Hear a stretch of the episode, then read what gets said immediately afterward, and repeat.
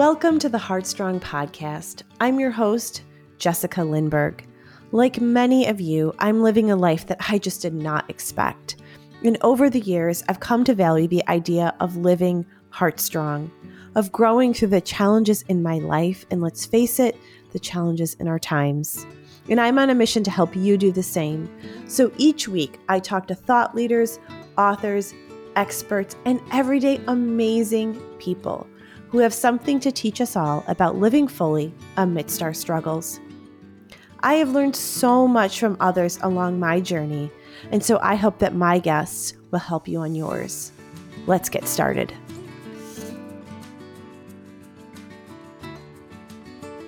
Today on the podcast, I'm joined by Morgan Motsinger.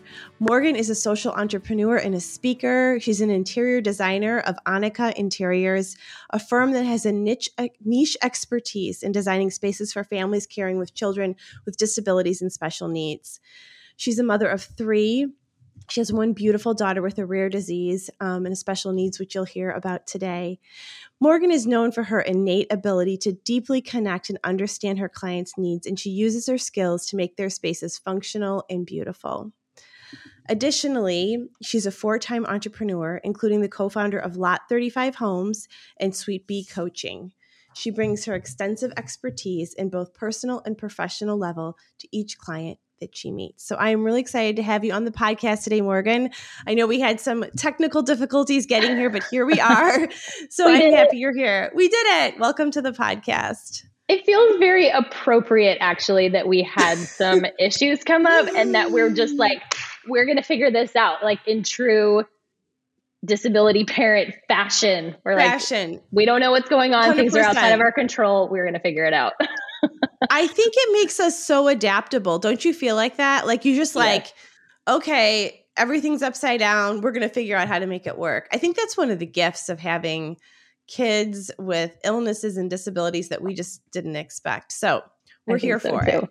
We're flexible and we don't fall apart when when things don't go our way. We're like, okay, like suit we're up. We're going to figure out. this out. Yep. That's right. I love that. Yes. Yes, ma'am. All right. So let's get started. Um, Morgan, you are, I, have loved getting to know you. You're a wholehearted woman and an entrepreneur, uh, which both of which I love.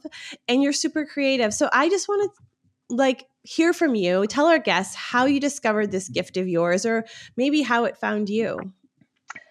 Okay, so the as far as the interior design, uh, that really started when my kids were. My littlest was six months old. I was I had been a stay at home mom for eight years, and I just needed something creative outside of my house to do. I was going a little bit stir crazy, and uh, I was reading uh, Joanna Gaines' book and she said in there that she didn't have a degree in interior design. And i was really interested in decorating and design. Uh, had done a lot of stuff in my own house always super crafty. But when i read that and i was like oh maybe maybe i could do that and i don't have to have like a degree in this. Mm-hmm. so in oregon you don't. Uh, in some states you do but in oregon you don't. And so i just decided to start this little side hobby business. And I absolutely fell in love with it. I fell in love with the experience that my clients had. Well, at, at the time they were my friends. You know, I was just doing a little little projects for them. I fell in love with the experience of having them walk through the door and just you could see in their on their faces, in their bodies, like like that sense of like, oh, like walking into a finished space that felt like them, that felt like uh, their personalities, and that also fit the needs of their family. I was like, yes, this is That's this it. is what I want to do. And so they started to tell friends, and word of mouth. I live in a pretty small area. Uh, so word traveled fast and I started doing more projects. And I was like, oh, maybe this isn't going to be a hobby. Maybe this is a business. Maybe I should figure out how to run the business side of things. And so not only did I dive headfirst into what interior design could look like. But I also dove headfirst into the business side of things. And I thought, you know, if I was going to deliver the type of experience that I wanted for my clients, I, ha- I had better figure out the back end of things so that all the mm-hmm. invoicing and the admin work and um, all of those things that you don't kind of think about on the front end of a business.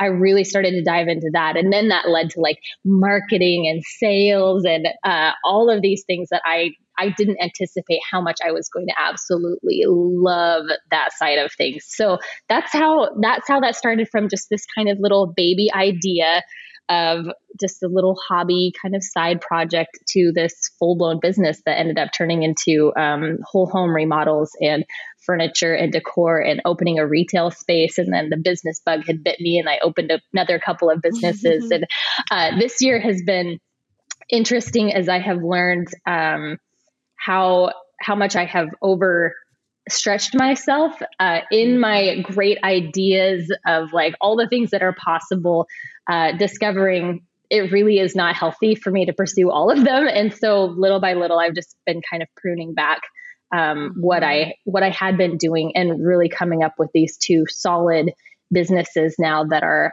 are my full time focus besides my children. I think that's such a common thing. There's two things you said that I wanted to just you know, stop on for a second. One was that when you are an entrepreneur, when you do things, there are so many things in the back end that people never see. And I know, you know, I'm an entrepreneurial person, and there are days where I just feel so bogged down in the back end of details. Mm. And, you know, you want to put something out in the world, but you have to also do these other pieces and it can be lonely. And so, but it is part of it. And I think it's so important to just be really honest about that, that there are so many of us out there who are kind of slogging behind the scenes doing these mm-hmm. things to do, to, to, but you know, that's part of it. And so, and that's okay. Right. And that's just, um, I don't know, just something I think people don't talk about enough about the reality of that piece of it. And if we just acknowledge it, then we can feel less alone when we're doing all of that, right?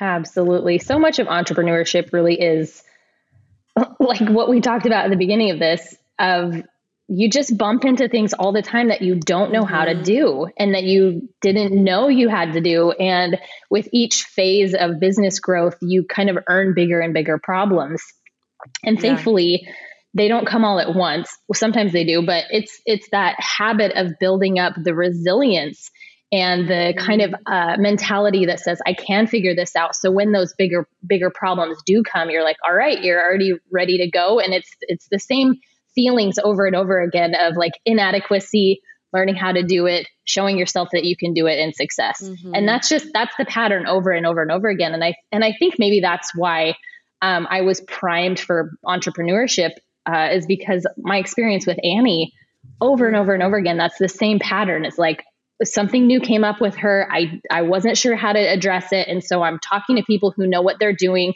I'm researching on my own. I'm figuring it out. Okay, like we did it. And then the next thing comes, and then the next thing comes. And that's just, I think that's true of life.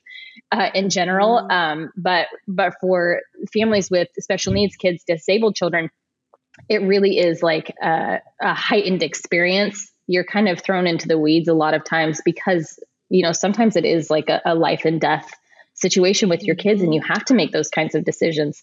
Um, but if for families that don't have um, children with additional needs, um, entrepreneurship is going to definitely give you that same that same taste of what it's like to just be in over your head a lot and learning how to do these things and the type of person that you have to grow into uh, to rise to the challenge each and every time.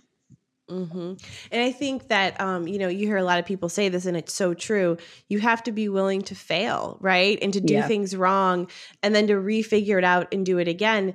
And and I do think that does come and like you said from having Annie and I want you to tell our listeners a little bit more about her but it comes from having challenges in our life and that's really you know what we talk about a lot in this podcast is how do we grow through challenges mm. and I'm really a big believer of embracing the life that we have embracing the challenges that we have because when we grow through those it just spills over into other parts of our lives in such a beautiful way. So, in your example, it's like you've had this personal life challenge with your family, but it spilled over to create success and beauty in your business. And I love that so much because when we have hard things happen to us, it's so easy to sit in the why me why did this happen mm. to me mm. and feel stifled especially mothers and uh, you know there i know there are mothers listening to us who are like i have a dream of something that i want to do or a mm. business mm. or something that i'm called to and yet i have this life circumstance that makes it really difficult for me to do anything that i want to do so i want you to talk to us about that like tell us about how you have held this tension of Annie and her needs. Tell us about Annie and then how you've developed this business because I think it's such a beautiful model for women out there who are living, a, you know, maybe a slightly different story, but a similar hmm. circumstances mm. or having those feelings. Yeah, I think in in both realms of entrepreneurship and um, having children with additional needs is to not go it alone. So mm. I, uh, you know, Annie was in school. And so I was working on my business while her, my two older kids were in school. So Annie's 13 now. I have a 10 year old and now a six year old. And, uh, you know, when I when I started my business, I would tote my little guy with me everywhere. He was 6 mm-hmm. months old, mm-hmm. so he would be going to the stores with me, to go to clients' houses with me. But um, Annie was in school, and that uh, I really think was the only way that enabled me to do the type of work uh, in the way that I wanted to is because I had additional help. I also, my husband is incredibly supportive. And so, um, you know, he would be with the kids when I needed him to, or I was working at night too, um, because a lot of this, like you said, so much of this business types, the business things are on the back end. You can do them on your computer. You know, they don't have mm-hmm. to be mm-hmm. out in the wild or out with your clients. And so I was doing a ton of things at night after my kids already went to bed. Um, but I think you know something that you said about rising rising to the challenge um, and what failure is is having the mindset shift that failure is just feedback. Failure mm. doesn't mean anything about me. Failure doesn't mean that I'm a failure. Failure just means that I tried work and so I can try something else. And mm-hmm. if we can go through life with that mentality, whether it's in our personal life or in our business, where we say, okay, what is this what what can I learn from this?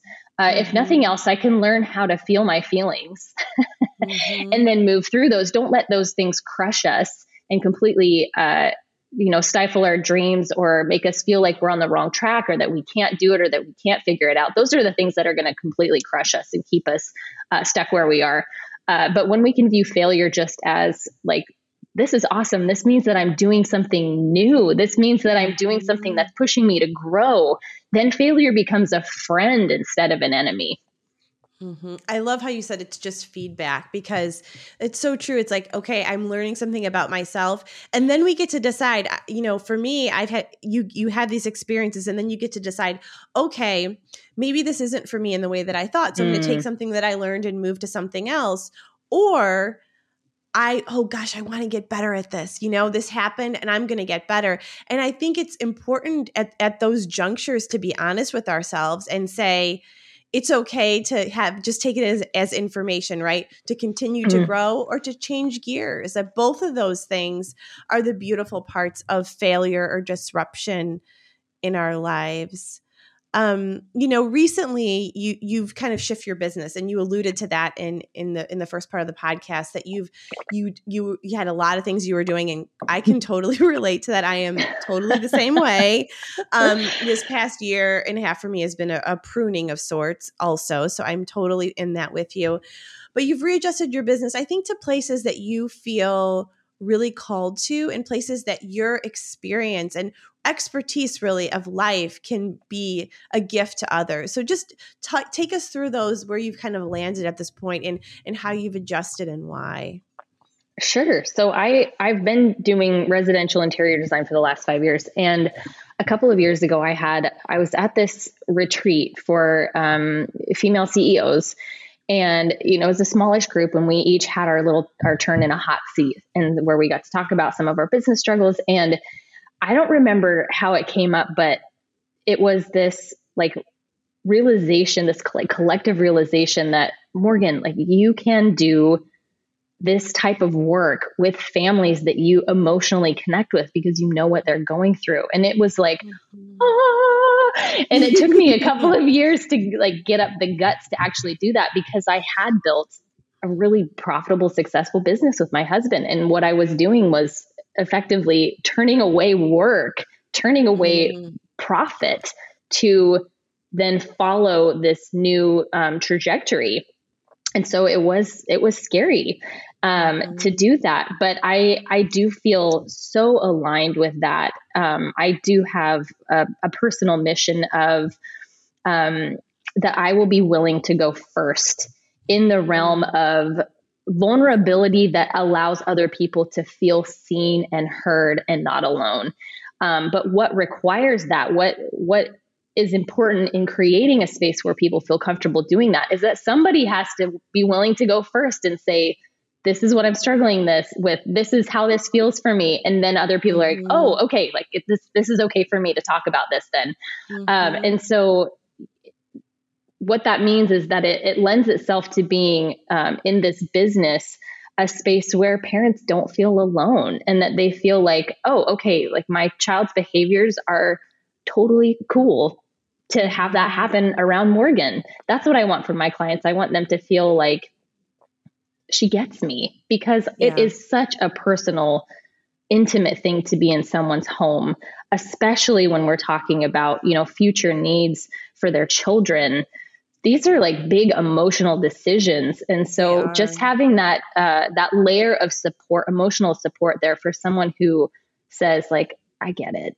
I get it. Mm-hmm. And is is able and willing to ask the hard questions and to not be afraid to talk about things like surgeries or what their child's needs are going to look like in the future or death.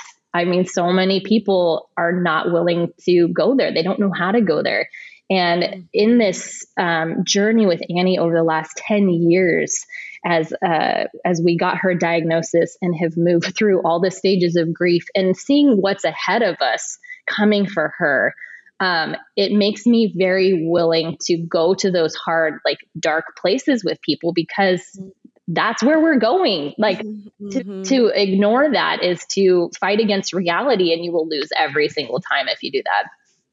Yeah. So, real quick, I'm sure our listeners are thinking to themselves, "What is Annie's diagnosis?" Uh. And, and so, let's just quickly like go there because I think that that really provides context for the conversation. Sure. So Annie has a rare genetic disease, um, and it's a mouthful. So I'll tell you the full name, and then I'll give you the the acronym for it. So it's mucopolysaccharidosis type three, subtype A. So MPS for short, or for this particular type, it's called Sanfilippo syndrome. So she is missing an enzyme that breaks down some of the um, usually recycled material in cells. So usually your cell is really good at bringing in what it needs and then recycling and getting rid of the stuff it doesn't. Her cells are missing the garbage man, basically. So all of this material builds up in her cells, damages the cells. It's a neurological and physical condition, which means that not only is it impacting her body, but it's impacting her brain. So um, mm-hmm. it has been dubbed like a childhood Alzheimer's because of how um, it impacts the neurological function for these kids. Um, her type is uh, one of the more severe types of MPS. I think there's there's either seven or nine different types of MPS, oh, and then wow. there's like okay. subtypes within that because they all kind of fall into this lysosomal storage disorder disease. Um, so that's what Annie that's what Annie has. She um, we got her diagnosis when she was three and a half by some like almost kind of fluke circumstances, which I'm so grateful for. I know many parents go through years of having misdiagnosed um, misdiagnoses for their children. So I'm very, very grateful for how we found out. Um, but she was three and a half when they told us, uh, and they called us and said that her blood test came back with this rare genetic disease and it wasn't good.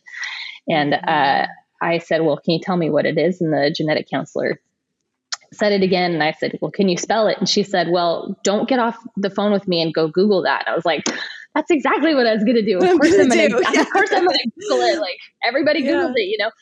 And she said, Well, I don't want you to do that. Let's see if we can get you in like today to talk about this with you. Cause I, at this point, I was still thinking like, oh, it's no big deal. Like it's mm-hmm. okay. I don't know what that means. Sure, whatever. And uh, then I found out that um, not only is it a degenerative disease, so all the skills that she had gained up to that point for a typical three year old, you know, she knew her ABCs, her colors, she was talking, running around, working on potty training, that she not only was going to lose all of those skills uh, and have greater physical impact and neurological impact, but that also uh, the life expectancy for kids that have this is mid teens. So, I mean, you can imagine I've, I'm picking my little three year old up from preschool and just mm. absolutely floored thinking, how do I only have, you know, another 10 to 13 years with her? How is this possible? That was, I will never forget that day. I will never forget that diagnosis day. Yeah. Yeah. And that's the day that everything changes, right? That's the day that hmm. you, life is not what you expected it to be. And I think that, you know, when we have those moments, the question becomes how will we integrate this into our mm. life? Like, how will we adjust and how will we integrate? And I think that's what you're doing. And I and I know that you give that inspiration to other people. You know, we all need to see other people have a diagnosis that takes your breath away and mm. creates beautiful things in their life and you're you're doing that um and I know, you know, in my life I needed and need to see other women doing that because I'm doing the mm. same thing. And um you know, as humans, it's like we need others. I was thinking this morning, like this is a little bit of an aside, but how beautiful the the choice to continue is, right? Mm. And how when we have these tragic things in our lives, you know, the first thing we want to do is, you know, give it the finger and run away, right? And just not have to do, you know, like like I'm out, you know, mm-hmm. and that the choice to say, okay, I have this, my whole life is not going to be anything that I expected it to be. And I'm going to somehow let this continue to be help me become the woman that or the man that I'm created to be. Mm. And I think it's a slow process. I don't think we mm. consciously mm. do that. Like that day, you were not thinking that but you've allowed that to be in your life you've allowed the, the you have embraced the will to continue like what are some things that help you do that hmm that's a great question i i'm so glad that you said that you know this that happens over a long period of time and so you know there's a great line in a song that says you can't rush your healing mm. you, you really can't i mean it, you can be intentional about it yes um, certainly. And sometimes, sometimes things do change in an instant. Uh, surprisingly, you know, like one day you think one way and something happens and you think a different way. Uh, so there are things that we can do to contribute to our healing and our growth. Um, and and some of it is it just it just takes time. Like I really in the beginning, I was just like I was drowning. I was just trying to keep my head above water. Yes. like not only dealing with this myself, but also like telling her grandpa and grandmas, mm-hmm. her aunts and uncles, her little friends at school. I mean, I didn't tell her little friends at school, but telling her teachers, you know, like yeah. that was that was all I could do to just keep my head above water at that point. And so um, it took a lot of years for me to get to this point where I was emotionally able to consider doing something beyond um, what I was doing, just all the research and um, doctor's appointments and everything that has to happen in the beginning as you're just trying to like figure things out. How do you help your child? Um, so it does take time, but I think um, the the thing that has been the most powerful in my life is this sounds so simple, but it's it really has such a big impact is paying attention to my thoughts mm-hmm. mindfulness awareness self-awareness um, if I'm constantly saying in my mind, like, this isn't fair, why me? Why is this happening to me? Why Annie? Why this disease? It shouldn't be happening like this. That is what keeps you stuck and small because it's um oh I, and I feel like I want to be careful here because I am I'm so deeply sensitive to how painful this is um but it can be very what I don't want to be boxed in as a victim of my circumstances. Yeah. So, yes, this has happened to me. This was outside of my control.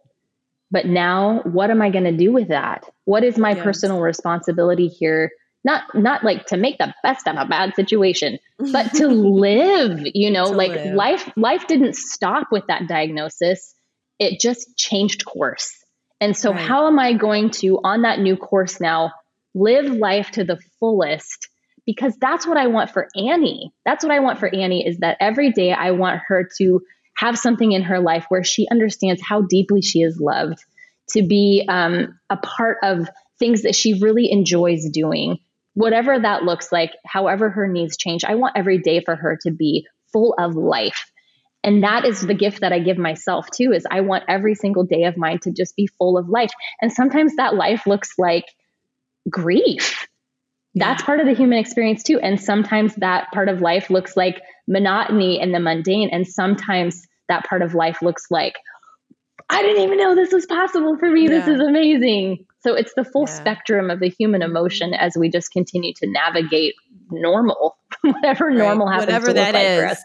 Right. right. Yeah. Well, and I think you're talking about holding tensions. Mm-hmm. Right. You're mm-hmm. talking about holding tensions of the mundane and joy and excitement or grief and, you know, happiness. Like these are, this is, this is what struggle when we embrace the life that we have and decide to be the full spectrum of who we are. Mm. You know, the interior designer and the mom to the child that's very ill. Like those are t- not two competing things. Those are two things mm. that can really enhance one another. And I think that's what you're doing, you know, in your business. That's how I see it. And I wanted to ask you about home in our space because I know I'm very impacted by my surroundings. I, you know, I like things to be organized. I like, and I, maybe it's because my life sometimes feels disorganized, mm-hmm. so I want my space. But talk about how important that is for for humans in general, for us as people, but then especially in the clients that you're intentional with working, intentional in working with. Sure. So I, you're you're totally right. Whether we're aware of it or not, our home environment really does impact our emotional health so some of that is uh, even just even just like on a neuroscience level how our brains catalog everything that we own our, our brains don't forget anything and so you come into a room and you visually see all of these things like you're taking that in that's uh, mm-hmm. that's information that's getting into your brain and you're aware of your surroundings and so um, for me i'm very similar to you like i like things to be clean and organized i'm I, I like things to be a little bit minimal. I'm, I mean, I have three kids, so there's like toys everywhere and like yes. art supplies all the all yes. over the place all the time. Um, but in general, uh, I think that that is that is true for everybody. How how we feel in our home environment impacts how we are out in the rest of the world. I, I remember listening to a story about you know somebody was saying, well, you know, in, interior design isn't really that important, and uh, and and someone said, well, imagine who has you know he does heart surgery that day and he's you know got a 12 hour shift or something and he comes home at the end of the night and he comes home to a house that is calm and that is comfortable and that is aesthetically pleasing and that he gets to move around in his house you know what her house it's a heart surgeon that's a woman who gets mm. to move mm. around in her house in a way that just feels so good to her mm-hmm. and reju and and helps her feel rejuvenated and rested and so then she can go back the next day to work and serve her patients in the best way possible. And i think that's where it clicked for me where i was like oh this is this is the power of uh, not just interior design but the power of like our home environments to be a place of rest and rejuvenation so that when we go back in the world like we're we're ready for it. Ready when it comes to special needs families um, we spend so much time at home, so yes, much time do. at home because you know it's difficult to be out in the world whether or not it's you know a behavioral challenge or an accessibility challenge um, or just you know getting tired of people staring or asking questions or making rude comments or whatever. And so mm-hmm. home is home is the the safe place to be in in it's all like the ways sanctuary don't you think? Yes. like yeah absolutely. A sanctuary. Yeah. and so uh, so it is it's really important. The home environment super important um, for our families and when when those home environments do get crowded out with like medical supplies and equipment and you know we do in home if you're doing in home therapies or mm-hmm. you know, whatever it can be it can get very overwhelming and so um so my my goal is to focus on three things safe accessible and beautiful so we mm-hmm. want you know we want the home environment to have as much safety as possible so that your family can all be integrated into the home together. Um, we want mm-hmm. those places to be accessible for your children. Um, going back to the safety piece too, it's how, how do we, um, you know, take something like a bathroom, giving your kid a bath, you know, for, mm-hmm. for some people, like the child is small, uh, typically. So it's really easy to give them a bath and then they get older and they can do that themselves. I have a child that's like 85, 90 pounds. I have to give her a bath. Um, and so, you know, you're mixing water and soap and a heavy child and, you know, maybe a tight space. Yeah. So these are like, you know, it's safety concerns, accessibility concerns, and then also the beauty piece. We don't want it to look sterile like a hospital. Uh, we want it to be infused with personality and love and attention to detail um, in a way that just feels like home for mm-hmm. whichever family it is. Mm-hmm. I I appreciate that so much because you know I still remember when we got Bodhi's first stander. Um, mm. you know, and it it I literally like put it off in a corner for a couple days because I was like I was having a hard time accepting it number 1, but number yeah. 2 I was like where am I going to put this? where is this going to go that looks nice? Yeah. What do I do with it? You know and so we have our homes and our space and then we're asked to accept something into it that isn't let's just be honest aesthetically pleasing. It doesn't mm-hmm. go with our decor doesn't go with our plan for our house or what we want it to re- be representative of when people come over. And then it it's like all these layers right of of emotion that that come into our space. And so i love how you talk about creating space that is rejuvenating and feels like our personalities. I think the other piece that really struck me too is that, you know, when we have something that is in our life, like I was even thinking of, let's just say my neighbor has a has a mother who has gone through you know a really horrible accident and she was considering mm. bringing her to her house and redoing the office to bring in a hospital bed and she I, hmm. I, mean it was just so disruptive that idea. She wanted to take care of her mom but she's like this is my home. And it's like how do you layer all of those things together? And that was a really overwhelming idea for her. So it doesn't even have to be you know our children. It could be a parent or you know something that we're adjusting to. And i think it's about what i what i think was beautiful about your work is like you're taking the whole spectrum of people. You're not just mm. putting things in silos. You're like, how do we live with what we have?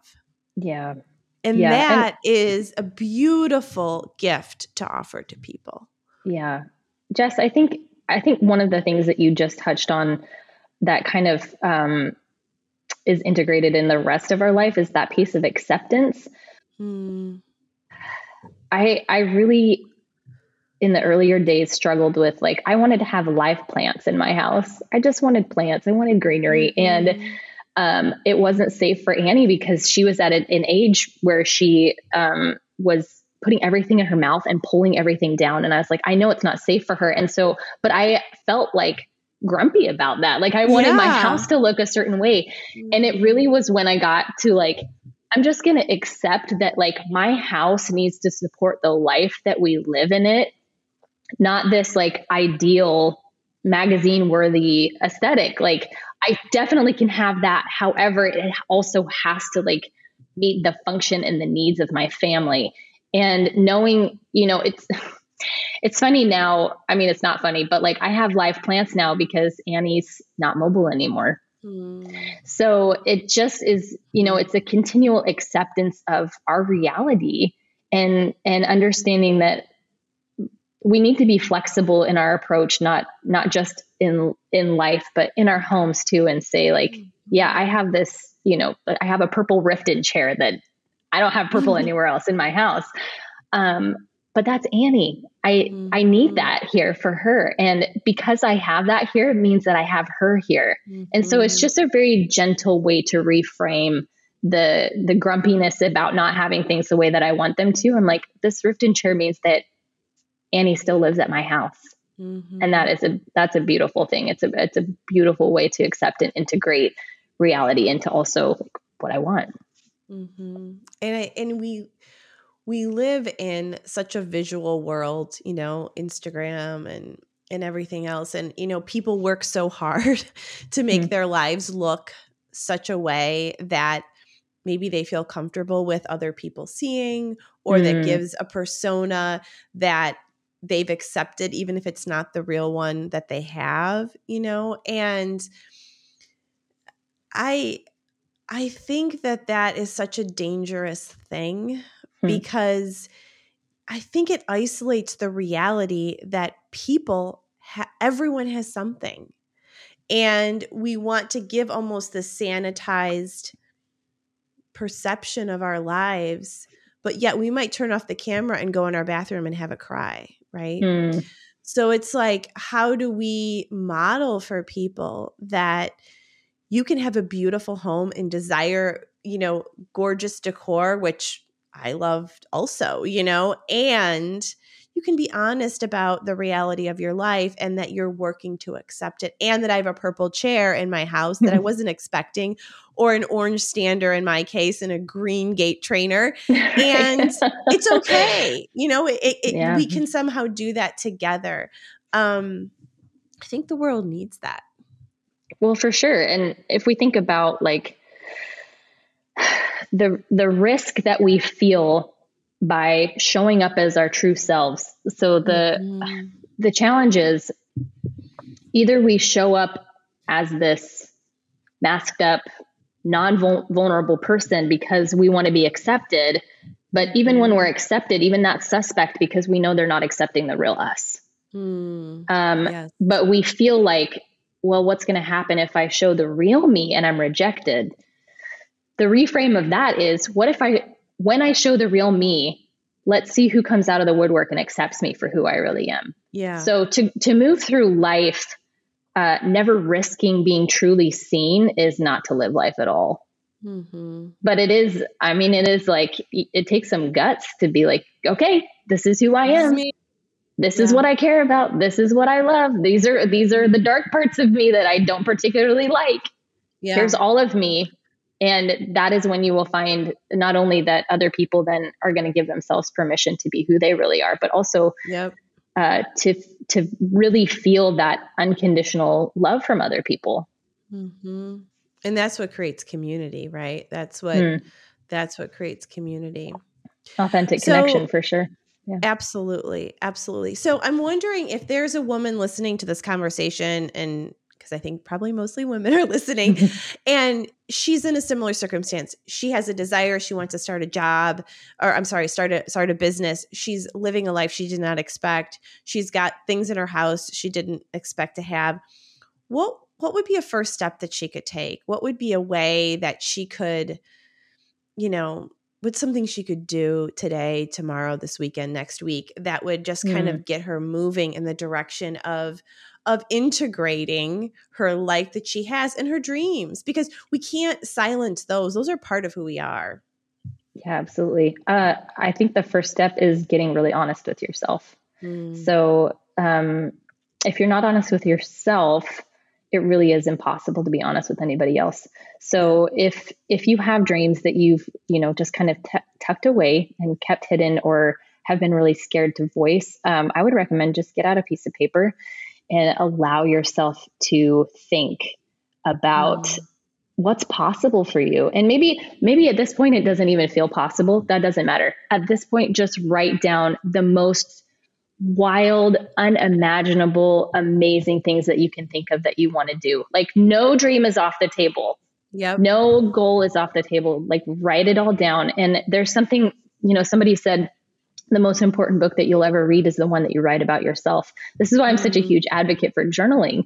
Um, mm. and if if you don't like the term journaling, like uh, doing a, a, brain dump where you're just yep. getting your thoughts out of your head All onto out. paper. So this is a very practical and incredibly powerful first step. Just write it down, write those dreams down, and then take a look at them and say, okay, am I being totally honest about re- what I really want? If you are, it's probably going to scare you and it's probably going to feel like, how in the world can I how can I do this? Yeah. um, and then you can really start to take like little bite sized pieces of that and start to ask yourself, okay, why do I want these? Like, what is this? What does this uh, mean about myself? What does this light up in me when I when I read this or when I admit this? Um, mm-hmm. Um, and knowing that the first step of actually bringing that into reality is acknowledging that you want that. Mm. Yeah, being honest. I I think I totally agree with you. And I think we have to re get honest with ourselves throughout our life, mm. right? Because when we can start and, and we say we want to do one thing or we do that and it goes back to the failure, you know, do I want mm. to keep going or shifting? And just that continuously being honest with ourselves about our needs, especially when we're in a caregiver role in our life, right? Because it's it's mm. you know, hmm. as mothers and women, it's like natural to just give of ourselves and give of ourselves and give of ourselves. So one morning we wake up and we're like, who am I and what the heck am I doing? And so, you know, that honesty is such an important thing. I love that you said that. I hope that um, women listening will will will do that. And I know I'm a big writer and journaler and brain dumper. It just hmm. gets it up and out. Otherwise, it just ruminates in our hearts, right? And it's just that's just not healthy for us. Um, you know, I've been thinking a lot about the gift of the present moment. I don't know if it's my age. Mm. I don't know if mm. it's my watching my kids get older. Um, you know, I look at my son Bodie and he has a very unknown future. I don't know what it looks mm. like for him. And there are some really difficult things about the present moment. And yet it's like I just find that I want to just stop time for some reason and just soak it all in. Mm-hmm. Um, and so tell me about the importance of the present moment in our lives, even when they're difficult. Like, how do you embrace that? Well, we can talk about what's real. you know, like the mm. the past. The past only really lives in our memories, um, which are faulty at best. Everybody, you know, we know this when we talk about our talk with our siblings about a childhood experience. Like that's not how I remember it, you know. So right, it, right, right. these things, the past lives in our our memories, which are heavily tied to our emotions, and the future mm-hmm. only lives in our imaginations. Um, again, which are heavily tied to our emotions. So if if we're thinking about the future in terms of um, only the hard things that are coming, like that's that's what we're going to pay attention to as we move into it. So really, the only thing that exists is now. Now. Now. Mm-hmm. Now now now now mm. and if if we what that doesn't mean is not thinking about the future not planning for the future uh, not setting goals for yourself or or things that you want to achieve but it really is about understanding that the the power of presence is what creates a deep and meaningful life so um, mm-hmm. some of this in these hard circumstances with our kids we don't want to be present because maybe being present is feels so painful right now. And so we're mm-hmm. trying, we just try and scramble out of the grief or the mm-hmm. anger or the frustration, the, the feeling of being out of control.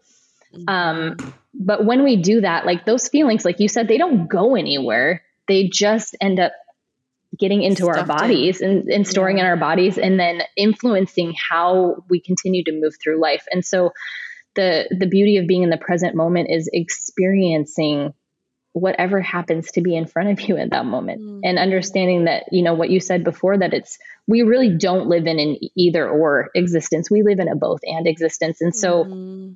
Being able to hold space for ourselves where i am equally so grateful um, for everything that has come as a result of, of Annie's diagnosis and also being so grieved by it, holding mm-hmm. space for both of those things in those moments where, uh, you know, some of the, the deepest, darkest things that I didn't know I could feel, I have felt uh, in the last 10 years. Uh, just holding space for ourselves to feel those things um, and understanding that feeling them isn't dangerous.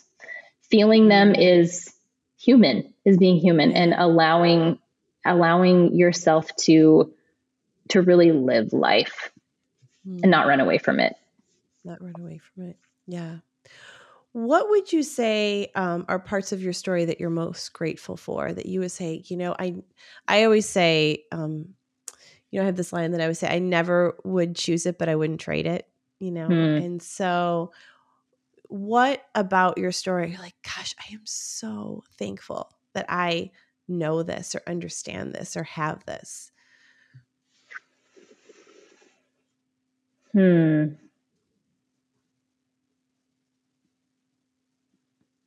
I think it is that the gift of the present moment. It really is Mm. That um,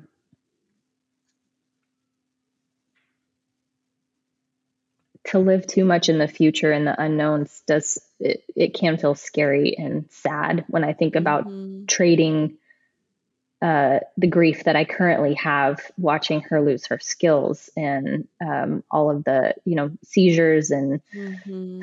stuff that comes with with her disease at this point knowing that at some point i'm going to be trading that for a different type of grief when i don't physically have her Mhm. here anymore um so what that encourages me to do is is to soak up those moments and and to create um powerful positive memories now so you know i'll be if i'm sitting with her i will close my eyes and take a deep breath and pay attention to what her hair smells like.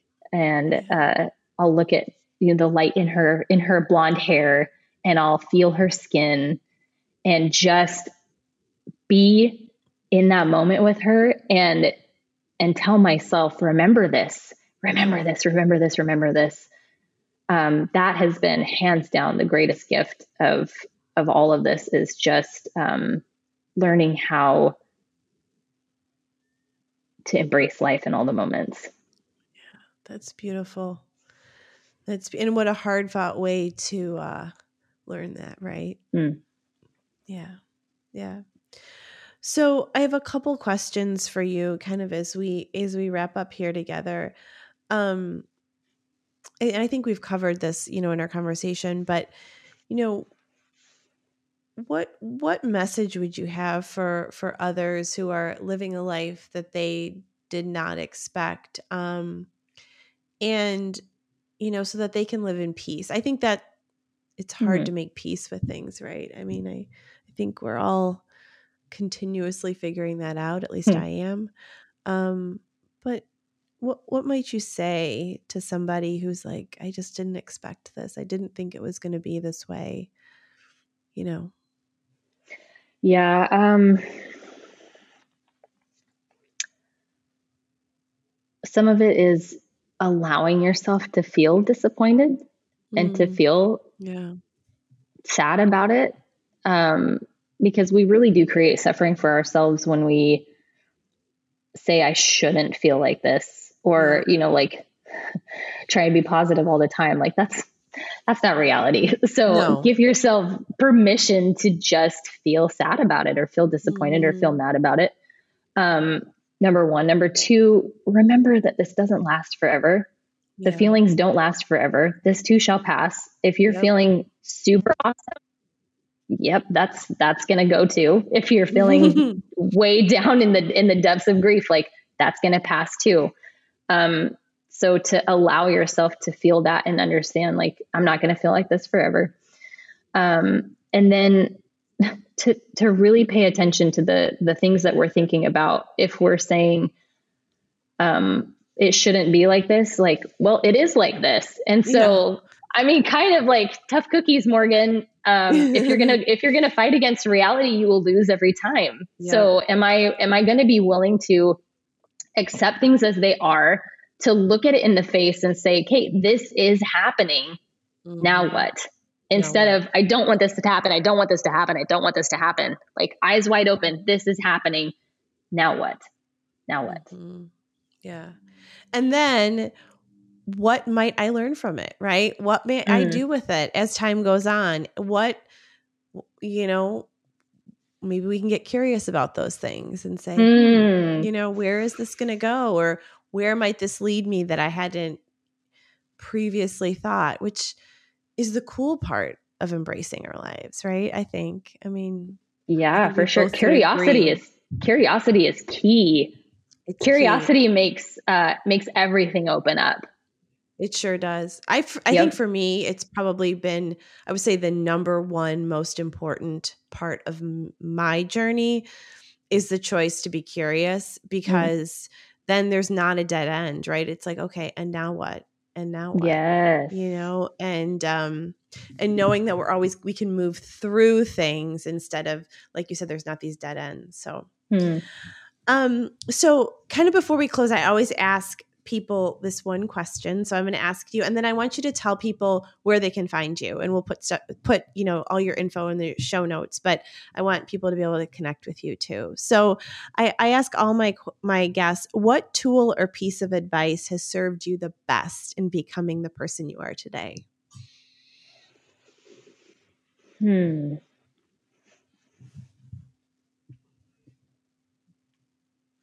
What tool or piece of advice has served me the best in becoming the person I am today?